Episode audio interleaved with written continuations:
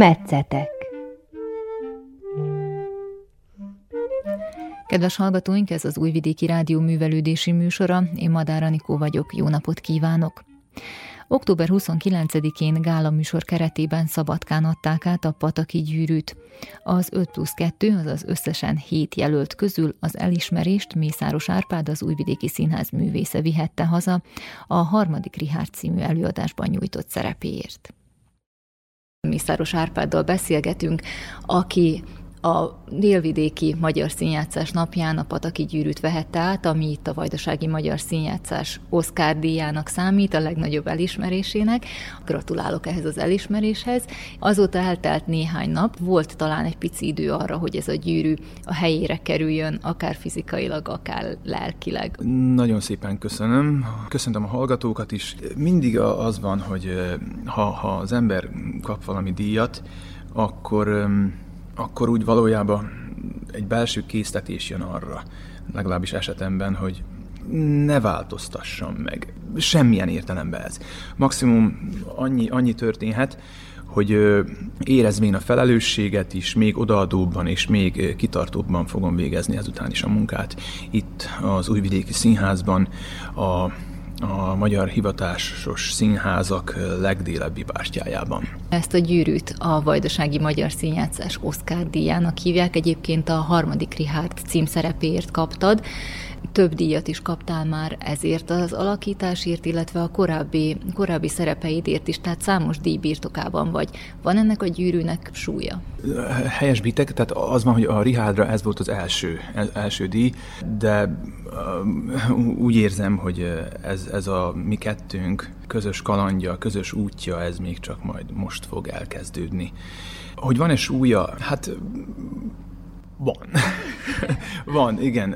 Úgy érzem, hogy a többi díjhoz képest. Igen, nagyon-nagyon megtisztelő az, hogy ugye most nem kérkedik az ember az elismeréseivel, de hogy jó érzés az, hogy Magyarországon is, és itt vajdaság szinten is, országos szinten is már elismerték a munkámat, de vajdasági magyar szinten még nem és most ez is, ez is elérkezett, ez az időpont is, és, és nagyon, nagyon megtisztelve érzem magam ez miatt. A harmadik Richard kapcsán egyébként arra gondoltam, hogy a Facebookot tanulsága szerint ezt a szerepet, illetve ezzel a szereppel egy szerbiai válogatásban is a 2021-22-es évad egyik legjobbjának választottak.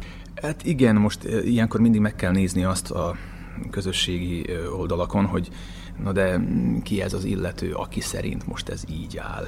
Hát most nem akarok senkit becsmérelni, de hát most lehet, hogy egy önjelölt kritikus kialakít egy saját listát, ami, ami tudjuk, hogy mindig szubjektív érzések alapján születik, jó, hát örülök, már csak azért is, mert ez is valamilyen módon népszerűsíti a, az előadásunkat, és talán még több nézőt bevonza a harmadik Rihárd előadásunkra is. Visszatérünk még a harmadik Rihárdhoz is, de ugorjunk egy nagyot visszafelé az időben. Mészáros Árpád, Árpika, ott becsén álmodott erről? Színpadra álmodta magát? Egészen pontosan 96 tavaszán, nyarán álmodtam egy olyat, hogy az Óbecsei Kajak Klub Tiszaparti mólójának nekifutok. És nekifutottam, és felugrottam a levegőbe, és szétdobtam a lábam spárgába, és átrepültem a Tiszát. És nem tudtam teljességgel megmagyarázni, helyre tenni ezt az álmot, hogy pontosan mi mit jelentett, de éreztem, hogy ez valami, valami, ami majd eztán fogok rájönni, hogy mi lesz ez és hát így mondjuk az 96-ban volt, soha nem voltam jó matematikából, de ugye az, az 26 éve ides tova, és úgy lassan úgy kezd helyreállni bennem a dolog, hogy az, az illetve az, hogy, hogy én mivel azonosítom azt az álmot. Valami ilyesmivel. Pontosan az a, az a fénykép, ahogy ugye spárgában felugrom a levegőbe és ott vagyok, az, az, szó szerint megszületett. Molnár Edvard fényképész remek fotója, remek reflexeinek köszönhetően ugye levadázta a pillanatot, amikor a, a Break the Hardcore Machine még a Koszlányi Dezső Színház előadásában azt csináltam. És ez, ez úgy, úgy jó érzés, hogy valójában az álmok teljesülnek. Ezt a képet láthatjuk a közösségi oldaladon, mint profilkép, csak hogy a hallgatóknak is világos legyen, hogy miről beszélünk. Viszont akkor én se vagyok a matematika bajnoka, de 14 éves körüli voltál, amikor ez az álom becsén megszületett, illetve amikor ezt megálmodtad, és valójában akkor mondhatjuk azt, hogy ez indított el ezen az úton, amelyen most jársz. Nem. Utána következett az, hogy a 99-es bombázások miatt a középiskolai tanulmányomat, tanulmányaimat Óbecsén megszakítottam, és átkerültem Kecskemétre, és ott folytattam. És harmadéves középiskolás voltam, amikor, amikor a gólyákat, az új, újdonsült kollégistákat kellett fogadnunk, és egy műsor keretében csináltuk ezt, és, és én voltam a ceremóniamester. Nem tudom, hogy kinek az ötlete volt, hogy ez így alakuljon, és amikor próbáltuk ezt a dolgot, akkor valahogy nagyon beleszerettem. De egészen 2002-ig a, a Színes Szilánkok diák színpadon való debütálásomig nem volt semmilyen színházi tapasztalatom, érdeklődésem. Voltam néhány színházi előadáson, amik nagyon tetszettek, és azt mondtam, hogy jó, de jó lehet ezt csinálni. Pontosan Kecskeméten a Katona József Színházban. Valami döbbenetes élményként hatottak rám, de én magam nem gyakoroltam a szakmát semmilyen szinten. És még, még ugyanehhez a korszakhoz köthető az, hogy volt ott egy zenekarunk, ahova csak úgy hm, egy bot csinálta énekesként én beugrottam, ez volt a Skeleton együttes, és hát mindössze két fellépésünk volt, de, de ez is úgy megszerettette velem a színpadot. Valahol ott bujkált benned ez a, ez a, hát ha nem is képesség, akkor vágy, de... Ne szépítsük, megmutatkozási vágy, igen, e, egészen pontosan erről van szó. Na, és amíg a gyerekkorodnál tartunk, akkor nem mondom, hogy menjünk vissza Ádámig Éváig, de legalább Mészáros Ádámig és Éváig, hogy a családodban volt-e valami hasonló, valamilyen művészi hajlam, vagy valaki, aki biztatott mondjuk téged erre, vagy észrevette ezt a megmutatkozási vágyat? Hát a nagyapám volt amatőr színjátszó Óbecsén, és a, a rokonságban, nem túl távoli rokonságban voltak néhányan, akik ezt amatőr szinten űzték, elég, elég magas színvonalon. De a családban nem. Édesapám az, aki mindig is érdeklődött az éneklés, az énekkar után. Ő most az Óbecsei Botra férfi kórus oszlopos tagja, és tovább is azt csinálja, amit szeret. Ugye úgy alakult a dolog, hogy én a magyar tanszéken két évet lehúztam, és akkor mentem át az Újvidéki Művészeti Akadémiára, és nem, nem volt különösebb rosszallás a szüleim részéről, ami miatt így utólag is nagyon hálás vagyok nekik. Nem dörgölték az orrom alá azt, hogy no, édes gyerekem, találd már el, hogy mit akarsz, most már itt az ideje, tehát két év lement a tanszéken, és akkor mentem át az akadémiára. Az történt, hogy a, a másodéves tanszékes voltam, amikor az újvidéki művészklubba munkaerő kerestetett. Most mit ad Isten, az első munkanapom itt az Újvidéki Művészklubban egy bemutató alkalmával volt. Tehát a Juditot, a Végel László Judit drámáját mutatták be, és azonnal beleszerettem az egészbe, és, és eh, valójában ez adta meg a löketet ahhoz, hogy a, az újvidéki színes szilánkok diák színpad csapatához csatlakozzam, és Puskás Zoltán rendezésében ö, bemutattuk a Biberáhot. Ez 2002-ben volt, tehát pontosan 20 éve.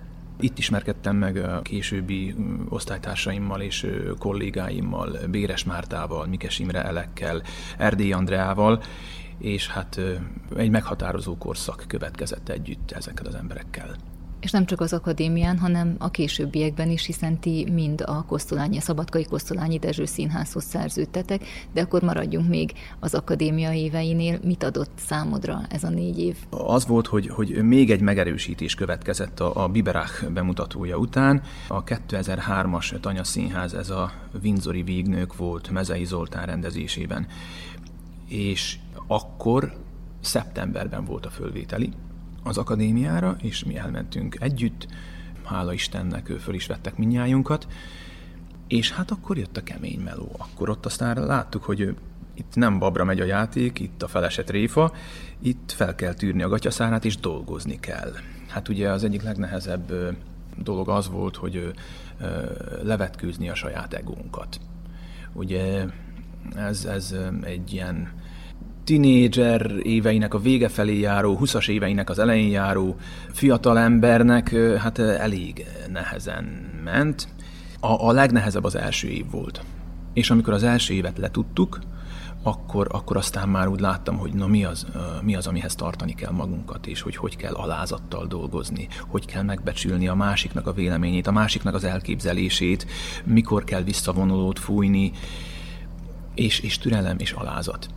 Említetted a Tanya Színházat, ami a, az Újvidéki Művészeti Akadémia diákjai számára egy különös pont az életben, akár néhány évig is tarthat, ahol olyan tapasztalatokat gyűjtenek, amilyen tapasztalatokat más művészeti akadémia hallgatóinak nincs lehetőségük. Számodra mit jelentett a Tanya Színház? Mi az, amit megtanultál ott, amit esetleg az iskola falai között nem sikerült? Azt gondolom, hogy ennél jobb szakmai gyakorlat nem is tudna lenni lenni az akadémisták számára. Tehát a, a színész növendékek számára ez egy, ez egy abszolút teli találat, ugyanis amellett, hogy előadást készítenek három hét alatt, és aztán ezt követi három hét turné, és minden nap máshol, más közegben megtanulnak gondoskodni saját ellátásukról, tehát mindent ők készítenek el, a kellékektől kezdve a jelmezeken keresztül a díszletig ők építik, ők foldozgatják, foldozgatják az egészet, ha, ha valamilyen sérülés éri a turné alatt, ami mindig elő szokott fordulni. Fel kell találni magunkat a közönség részéről is, ugye nem mindenhol ugyanaz a közönség, van, amikor bekiabálnak, valami improvizációs készség születik, belénk nevelődik, én nagyon hálás vagyok azért, hogy én öt alkalommal vettem részt a Tanya Színház munkájában és turnéjában. Azt hiszem, hogy nagyon-nagyon gazdag szakmai gyakorlatot kaptam ettől az öt alkalomtól.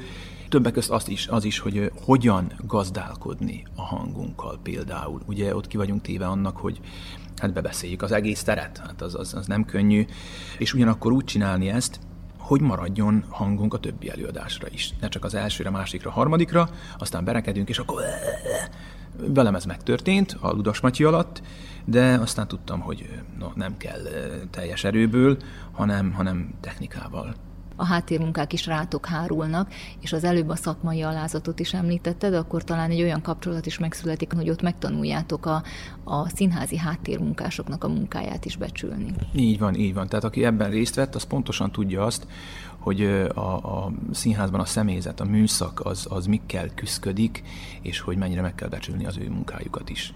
Na hát aztán ti négyen elérkeztetek ennek a négy évnek a végére, és együtt folytattátok a Szabadkai Kosztolányi Dezső Színházban. Hogyan történt ez, hogy ti így együtt tudtatok maradni? Valójában már harmadév végén megvolt a Kirjanuli Tanya Színházas előadás, és a turné alatt kaptam egy hívást Urbán Andrástól, hogy na, lehetőség adódott arra, hogy a Kosztolányi Dezső Színház öt színészi munkahelyet nyithat, és ő, ő gondolt rám, Hát én azonnal igent mondtam, mert ugye a, a, az elmúlt három év alatt csak azt hallgattuk a, a tanárainktól, hogy gyerekek, az rendben van, hogy maguk itt küzdenek és, és szépen dolgoznak, de ugye azt tudják, hogy munkahely nincs.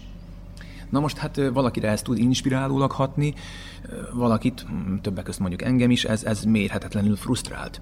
És én alig vártam azt, hogy jöjjön egy lehetőség, én azután két kézzel kaptam, és mondtam rögtön, hogy igen hát esetemben így.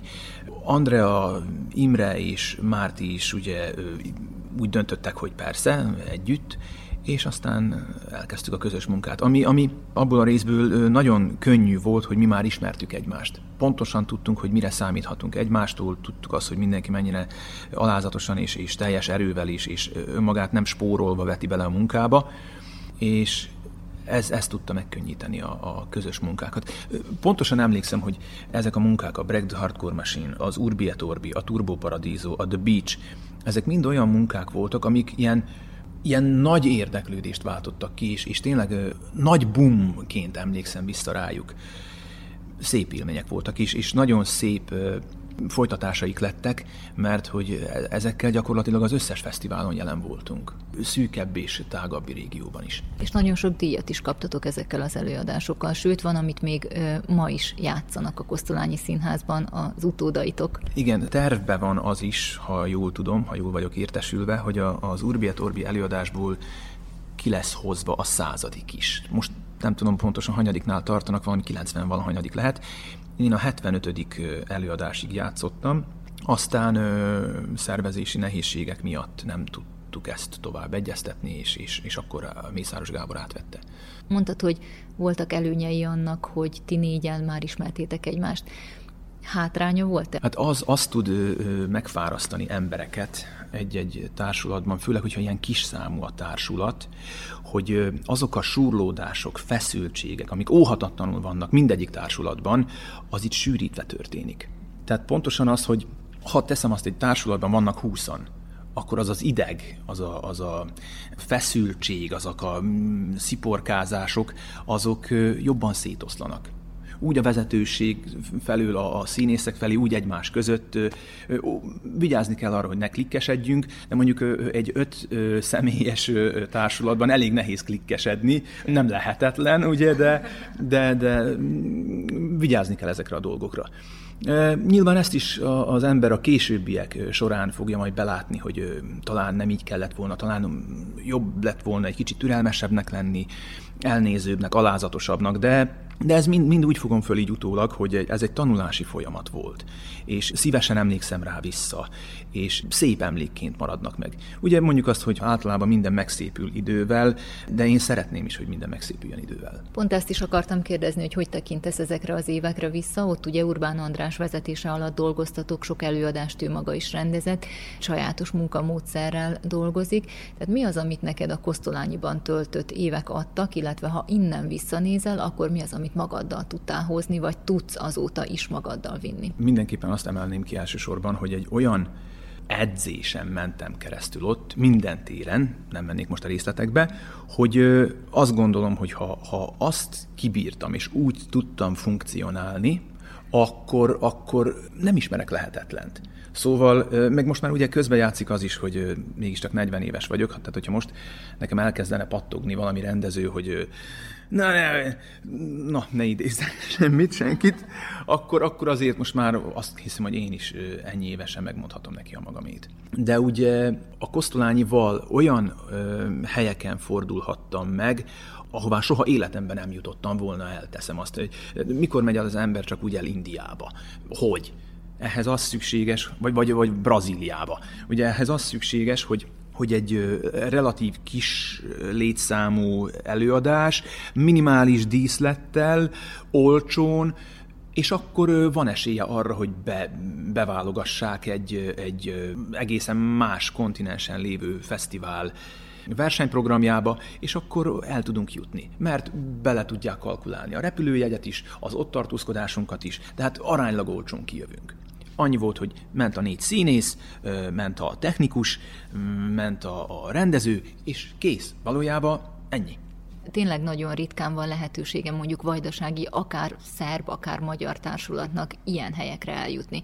Hogy fogadták, ha emlékszel ezekre, de hát föltételezem, hogy maradandó élményt nyújtottak, hogy fogadta egy indiai vagy egy brazil közönség a ti előadásaitokat? Hát néztek nagyokat, és, és mondjuk Indiában cenzúrázva kellett játszani az előadást, ismét a Break the Hardcore Machine-ról van szó, ugye ott, ott villantások vannak, tehát nincs tiszta mesztelenség, de, de villan ez az, és mondták azt, hogy hát akkor a, az Imrén legyen gatya, a lányokon pedig legyen bikini és nem változtatott ez annyit az előadáson, hogy most hú, hát így nem vállaljuk, hát így nem megyünk el Indiába.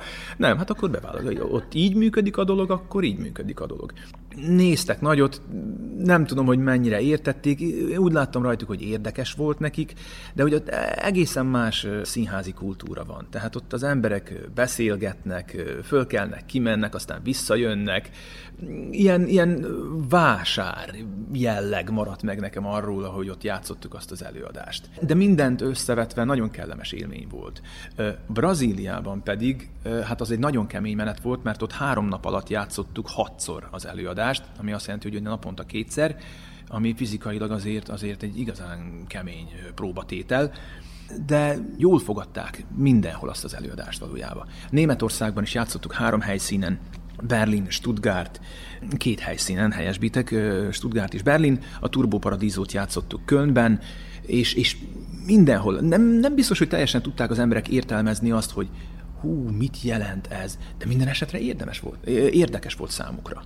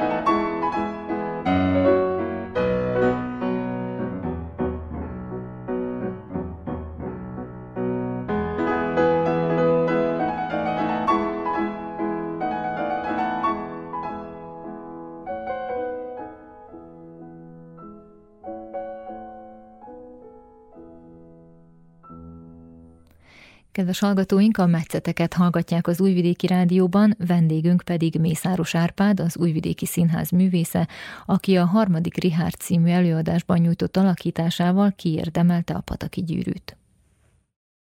A kosztolányis pályafutásod az 2012-ig tartott, ugye, ha jól tudom, akkor az Újvidéki Színházhoz 2012-13-as évadban csatlakoztál. Igen, a 13-as év végén, tehát e-, egész pontosan 13 júliusában. Nehéz döntés volt, gondolom én, annak fényében, hogy ha már az akadémiai évek alatt azt hallottátok, hogy munka az nem igazán van, akkor ha az embernek adatik egy, akkor azt nehezen hagyja ott. Hogyan született meg benned az a döntés, hogy mégis váltasz színházat. Nem is akármilyen módon, hiszen ez egy teljesen más profilú színház. Ugye az ember az egyetfejlődés során ugye eljut abba a fázisba, hogy én eljutottam, hogy valamiből besokal, valamiből megcsömörlik, elég, akarok valami mást. És esetemben az volt, hogy nem volt B-terv. Nem volt. Azt mondtam, hogy no, itt most ez, ez elég, ez eddig szép volt és jó volt, most valami más jön. És akkor bevállaltam a, a nagy ismeretlent, tehát ez, ez egy kilenc hónapos szabadúszó státus volt, ami, ami bátran nevezhető munkanélküli státusnak is, de sokkal jobban hangzik azt, hogy szabadon úszok, én válogatok a lehetőségek közt.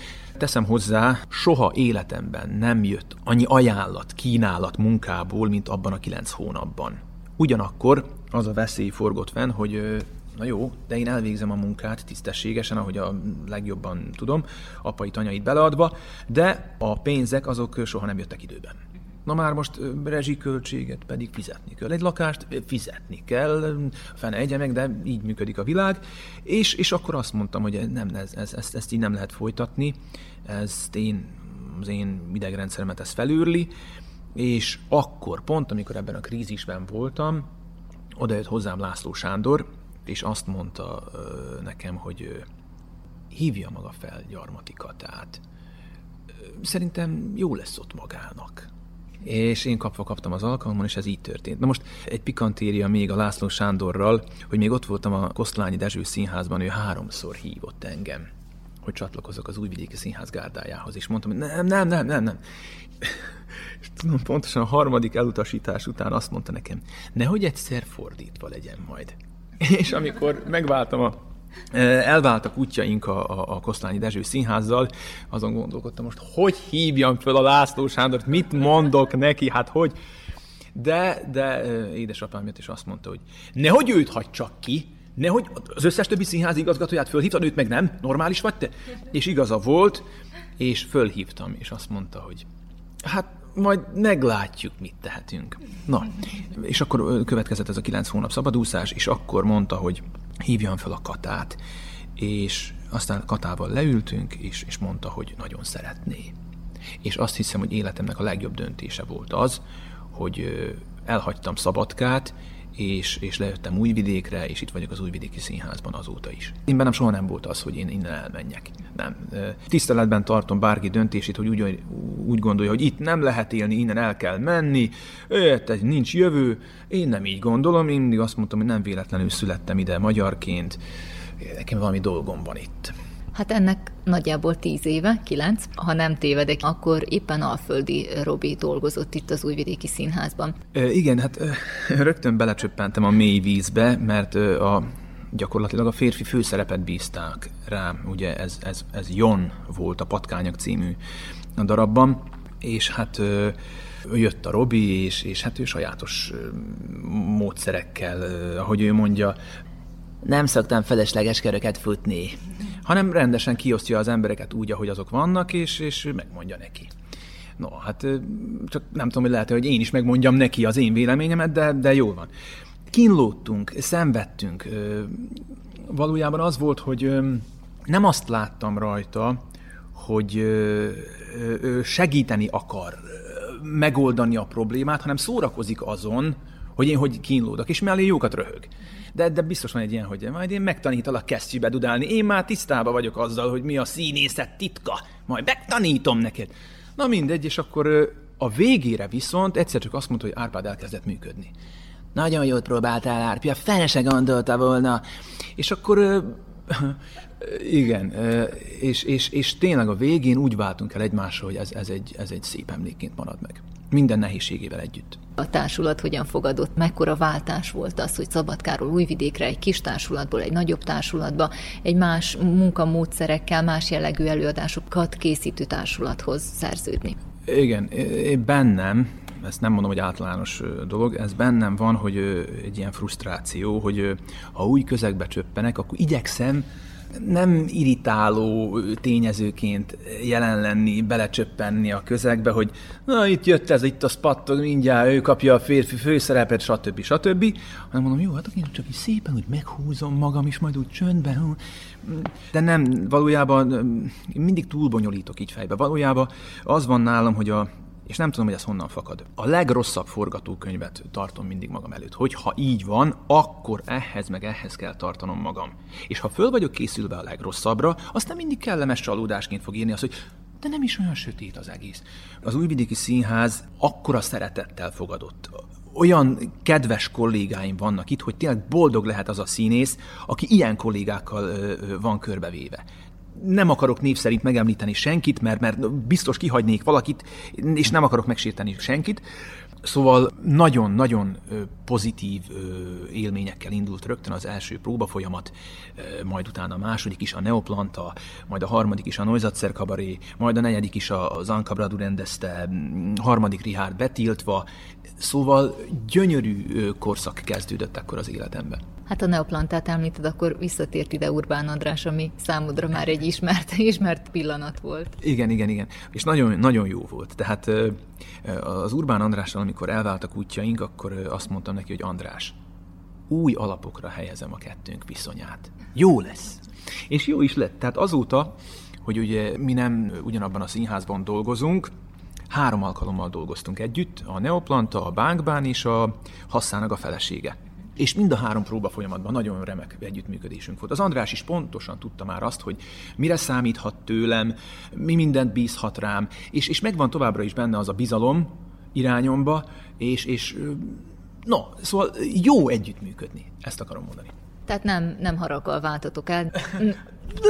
nem, volt, volt ott némi mosolyszünet, meg minden, de, de, de vagyunk annyira fölnőttek mind a ketten, hogy a helyén tudtuk kezelni ezt a dolgot, és idővel minden, minden megszépül. Négy olyan előadást soroltál föl, ami az Újvidéki Színházban az első négy előadásod volt, ami egymástól teljesen különböző. Szóval volt itt kabari előadás, politikai előadás, akkor amit még nem említettél, viszont mondjuk nekem emlékezetes az, hogy a Csárdás királynőben, tehát egy, egy operett előadásban is szerepeltél. Hogyan találtad meg itt magadat ennyi különböző stílusú előadásban? Én mindig is azt tartottam ebben a szakmában szépnek és, és nagy kihívásnak, hogy ne, ne váljunk karakterszínészé. Ne. Minél szélesebb palettán tudjunk mozogni, én ennek köszönhetően is azt, is, azt hiszem, hogy az első éven hallottam ezt, a, ezt az információt, hogy legyünk egy olyan massza, amit bármivé lehet alakítani. Már csak maga a kinézetem is, mondom, hogy egy olyan alapanyagot kell hozni, amit bármivé lehet formálni. Soványként játszhatok kövéret. Kövérként soványat már jóval nehezebben, ugye? De mondjuk én az arcszőrzetemet is, tehát én teljesen hülye vagyok ilyen téren, az arcszőrzetemet sem szoktam borotválni, csak is kizárólag előadások napján, vagy, vagy valami filmszerep esetén de és akkor, na, nő, aztán, na, csináljunk most egy ilyen karaktert. Na, ilyen még nem volt, na, akkor most egy ilyet. És akkor magam is, magamnak sem leszek unalmas. Nem akarok én ezzel senkit bántani, hát karakterszínészként is nagyon remek pályafutásokat lehet végbevinni, csak én nekem izgalmasabb ez, ez az út, hogy minél többféleként megmutatkozni. És mondjuk épp a Csárdás királynőbe ugye Hát ki szeretne játszani egy Edvint?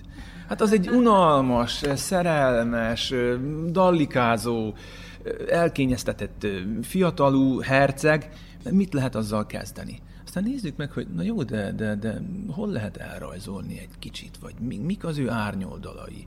Mindig, mindig a, ugye a kontra karakterisztikát izgalmas vizsgálni egy-egy szerep kapcsán, mert jó, mi az, amit mindenki tud róla? Hát, hogy ilyen, meg ilyen, meg ilyen. No, de mi az, amit maximum én gondolok, hogy esetleg ő olyan is, vagy csak sejteni róla, hogy de várjunk, van egy deviáns vonala is. És az milyen? Ha pedig egy gonoszt játszunk, akkor mi az, ami esetleg, nem mondom, hogy emberi tud lenni benne, de legalább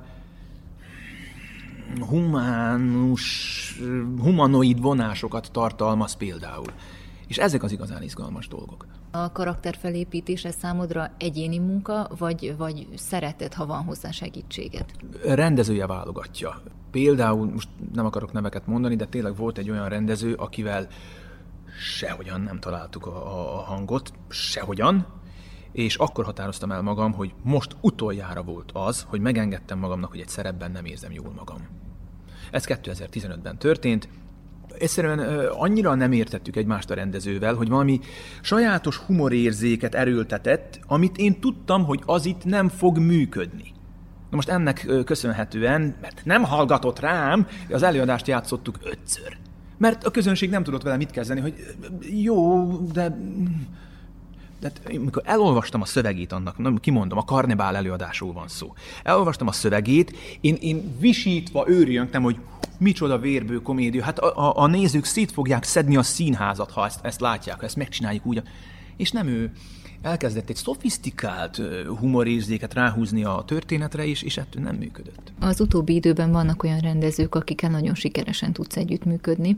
Itt elsősorban, illetve elsőként Dejan Projkovskit említeném.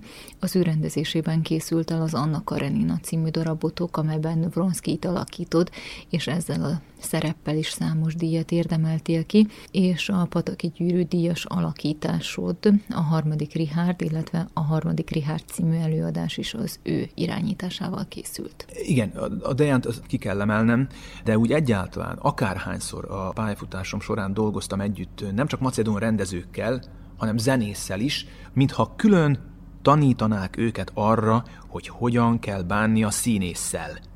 Tehát azt az empátiát, azt, azt, azt a, az együttérzést, amikor pontosan érzi, hogy ebben nem érzi magát jól, kitalálok neki valami mást.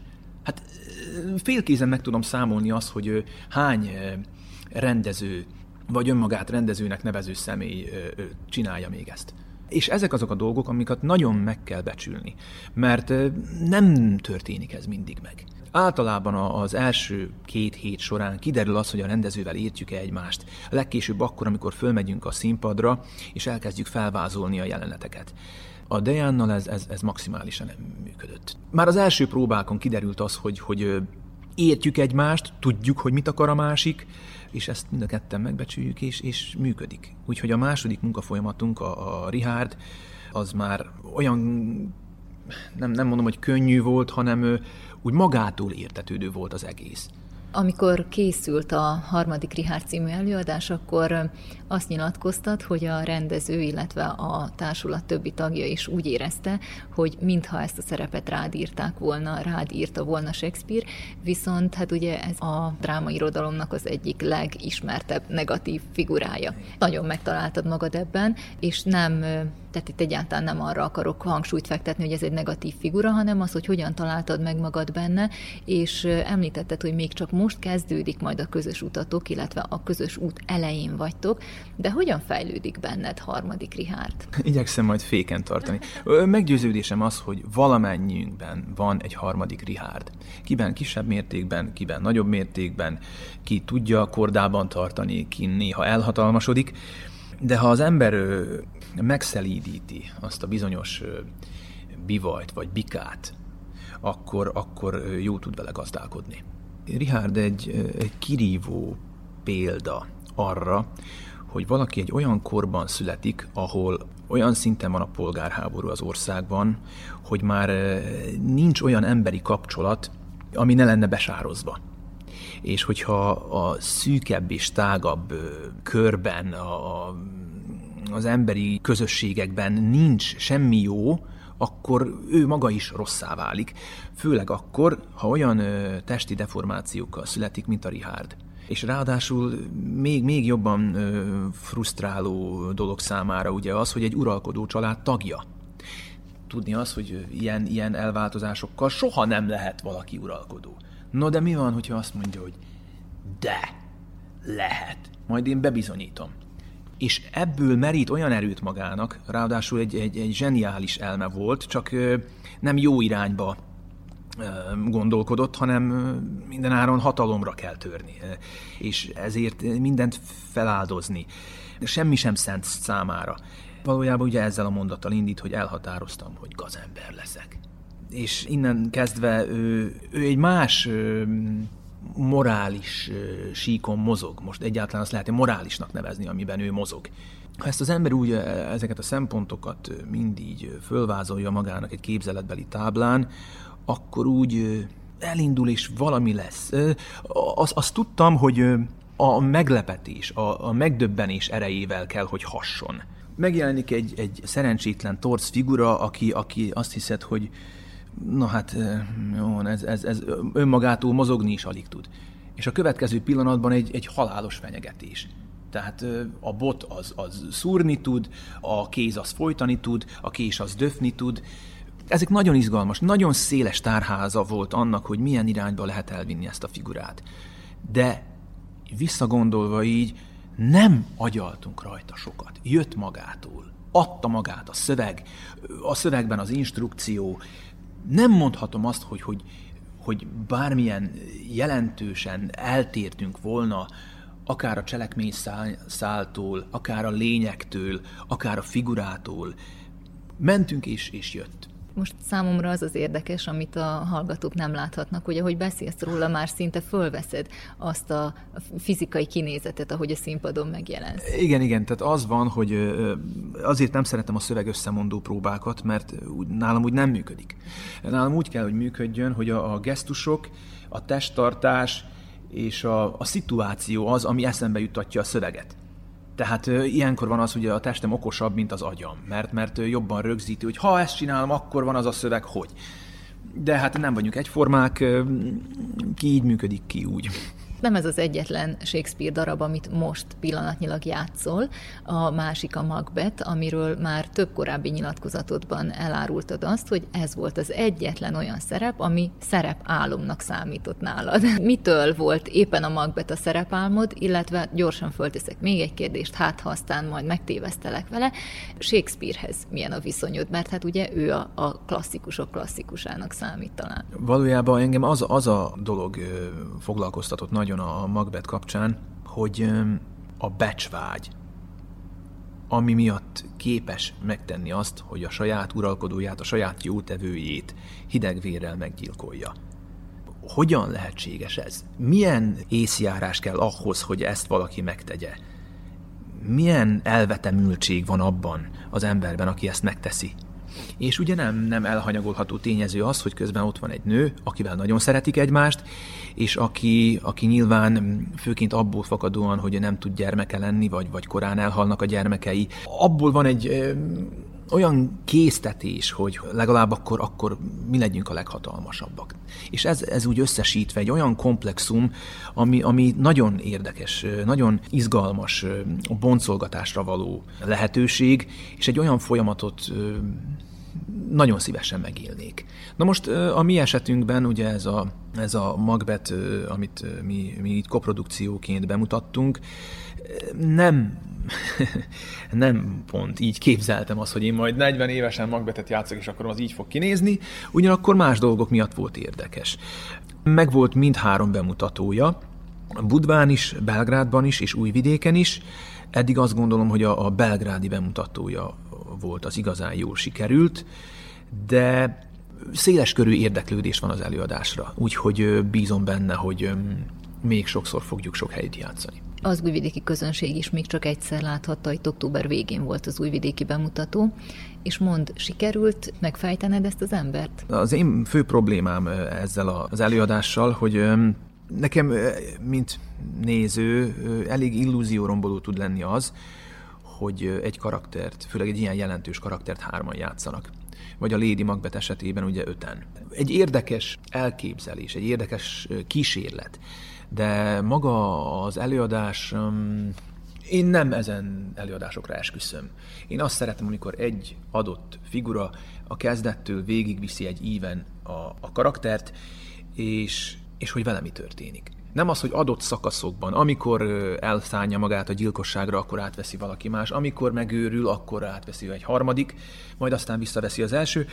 Érdekes elképzelés, de, de én nagyobb fantáziát látok abban, amikor egy személy kezdettől végig eljátsza ezt. Hát ezt az előadást Nikita Milivojevic rendezte. Vele is dolgoztatok már itt az Újvidéki Színházban, ha jól tudom, a rinocéroszokat is ő rendezte, illetve a kis magyar pornográfiát is. Úgyhogy az ő módszerei sem voltak idegenek. Nem, neki nagyon hálás vagyok azért, mert most konkrétan a, a rinocéroszok kapcsán egy ilyen bónusz cseresznyét, egy ilyen tényleg egy, egy színészi desszertet adott nekem ezzel a Zsán szerepével, mert azt gondolom, hogy ő élőben megmutatni azt a színpadon a közönség előtt, hogy egy ember átváltozik orszarvúvá, hát ennél hálásabb színészi feladat van, biztos, de, de én úgy éltem meg, hogy ez, ez egy csúcs volt. És én nagyon szerettem ezt az előadást, és ő is, hát nagyon jól tudtunk együttműködni, vele is értjük egymást, és, és azért kardoskodott, hogy én, én, én mindenképpen részt vegyek ebben a Macbethben. Ugye én sajnos a, a szerb nyelvet nem tudom akcentus nélkül beszélni, Pláne nem egy Shakespeare szöveget, ha már említettük az előbb Shakespeare-t, hogy milyen a viszonyom hozzá. Én nagyon szeretem a Shakespeare-t. Elég sok mindennel találkoztam már a Shakespeare-be. Ugye voltam már a, a Julius Cézárba, Hamletet játszottam, tehát, de, de, de mindegy. Szóval a Shakespeare az egy olyan örök visszatérő dolog, amire szüksége van a színházaknak. Nem tudom pontosan, hogy ki mondta, nem tudok pontosan idézni se, de, de egy olyan vitamin bombaként említik Shakespeare-t, hogy az örök aktualitással rendelkező darabok, és azokat játszani kell. Időről időre műsorra kell tűzni a Shakespeare-t visszakanyarodva pedig a, a szöveghez, hogy ö, elég frusztráló dolog az, amikor a rendező látja, hogy hát nem boldogul a színész ezzel a szöveggel, akkor húzzunk ki még egy kicsit belőle, majd húzzunk ki még egy kicsit belőle, és akkor gyakorlatilag tényleg csontra van már húzva az a szöveg, és tényleg sokat dolgozom azon, hogy azt, azt akcentus nélkül el tudjam mondani, hát ez lett belőle ami. De elégedett vagy vele? Tehát azt nyilatkoztad most a pataki gyűrű átadásakor, hogy azért 80-90 százalékban mindenképp elégedett szeretnél lenni egy szereppel. Igen, igen. Tehát elfogadom azt, hogy én ennyire vagyok képes,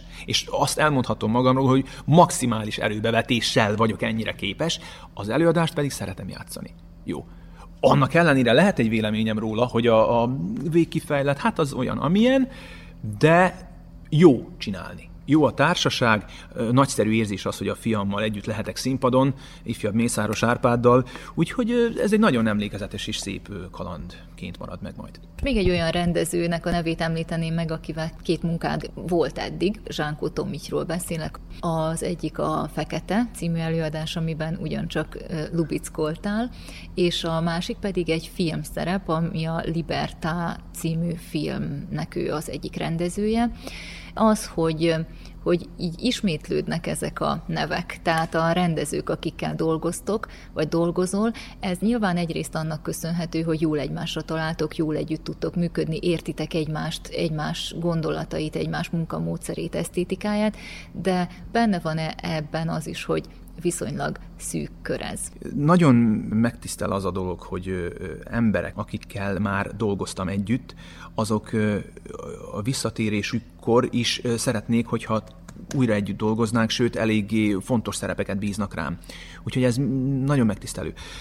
Nem gondolom, hogy szűk a kör, mert hogy vannak itt átjárások, de azt is szem előtt kell tartani, hogy ki az, aki már dolgozott velünk, tudja, hogy mire számíthat, milyen körülmények közt számíthat, ha ide jön dolgozni, és mennyire szeretett együtt dolgozni a társulattal. És mondjuk a Zsánkó Tómicnál mondjuk ő egy tipikus példa arra, hogy ő, ő az a típusú rendező, aki hát nem nagyon tudta elmondani, hogy ő pontosan mit szeretne. Viszont azért vagyok neki hálás, mert engedte, hogy én olyan legyek, ami ennek akkor én elképzeltem. Mert az a probléma, az igazán nagy probléma, hogyha a rendezőnek nincs pontos elképzelése valamiről, de nem engedi, hogy olyan legyél, amilyennek te képzeled azt a valamit. Volt erre is példa, nem mondok neveket. És a feketét ő megengedte, hogy én azt úgy növesszem, úgy fejleszem, ahogy én elképzeltem. És az, az egy szerethető végeredmény lett. A, sokat játszottuk, nehéz volt, de, de jó volt játszani. Ahhoz képest a filmben, ott, hogy úgy mondjam, mindent megbocsájtottam neki, mindent megbocsájtottam neki, ha valamiért is haragudtam rá a fekete próba folyamat kapcsán, mert egyszerűen azzal a kedvességgel, azzal az atyáskodó biztatással, amivel ott ellátott engem a, a, a forgatások során, hát az, az, az nagyon, nagyon megszerettem őt. És néztem is már a filmet, ugye nyáron vetítették a Péterváradon, és várom, hogy, hogy elkezdjék a mozik vetíteni. Kicsit talán hosszú, de azt gondolom, hogy nagyon izgalmas. Aki, akit Újvidék maga, az Újvidék város története érdekel, azoknak nagyon izgalmas film. Nem csak azoknak. Ez ugye az Európa Kulturális Fővárosa kapcsán jött létre. Igen, igen, és egész estés film is lesz belőle, és ha jól tudom, azt mondta Zsánkó, hogy valamikor december tájékán, új év tájékán sorozatokban is levetítik majd a tévében. Vajdasági magyar színészként úgy érzem én, hogy nagyon sok lehetőséged van. Tehát volt már olyan beszélgetésem, amikor egy vajdasági magyar színész úgy érezte, hogy nektek itt bizony elég szűk és kevés lehetőségetek adódik, viszont ha téged hallgatunk, akkor ezt már is megcáfoltuk. Igen. Na most abban a szerencsés helyzetben vagyok, hogy amellett, hogy az Újvidéki Színházban van a bázisom, és itt, itt vagyok elsősorban színész, van egy egy koprodukciós előadásunk ugye a Szönöpövel, és van egy koprodukciós előadásom a Belgrádi Dráma Színházzal, a, a, ez a Demokrácia. Emellett pedig Budapesten is most jelen vagyok két előadásban, sőt most volt egy harmadik is, amiben beugrottam, és ha az embernek, épp, épp azt kérdezték valamelyik nap most egy interjú során tőlem, hogy mik a vágyaim. Nincsenek vágyaim tehát onnan kezdve, hogy két fővárosban is állandó jelenléttel bírok egy-egy előadással.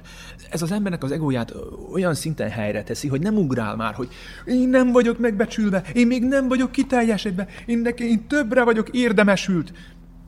Nem, dolgoz és eljön az idő. Most például a Magyar Kanizsai Udvari Kamara Színház két előadásában vagyok benne, és az egyikkel most volt egy kanadai turnénk az életem egyik legjobb turnéja volt. Tehát két héten keresztül mentünk Kanada nagyvárosaiban a magyar lakta közösségeknek vittük az előadást, és azt a szeretetet, amivel ott találkoztunk. Hát azzal tudom mérni esetleg, hogy a Tanya Színház turnéja során milyen szeretettel fogadtak bennünket. Ez annak a, a vissza, visszaidézése volt valamilyen szinten csak ott is sokkal magasabb életszínvonal van, mint itt. Tehát nem túlzok.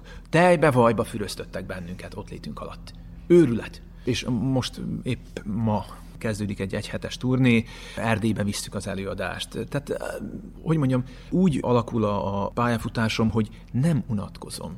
És azt hiszem, hogy ez az egyik kulcs ebben a szakmában, hogy nem megengedni magunknak azt, hogy valamibe beleunjunk. Tehát kellenek az új impulzusok, új emberekkel találkozni, új helyszíneken megfordulni, és állandóan éltetni magunkban azt, hogy megy tovább a dolog is, és újdonság is, és meg tudjuk magunkban őrizni a gyereket. És ha vágyakról beszélünk, maximum annyit tudok mondani, hogy az a vágyam, hogy ezekkel az emberekkel itt az Újvidéki Színházban még nagyon sokáig tudjak együttműködni, nagyon jó előadások próba folyamataiban részt venni, és nagyon sok helyre elvinni az előadásokat. Most még lenne kérdésem, de ezt olyan szépen mondtad, hogy ez lehet a beszélgetésünk végszava, és majd egy következő alkalommal fölteszem még azokat, amik bennem maradtak. Gratulálok még egyszer a Pataki gyűrűhöz, nagyon és köszönöm. Én is köszönöm. Kedves hallgatóink, Mészáros Árpáddal, az Újvidéki Színház művészével beszélgettünk az elmúlt egy órában, aki a harmadik Rihárd című előadásban nyújtott alakításával kiérdemelte a Pataki Gyűrű díjat.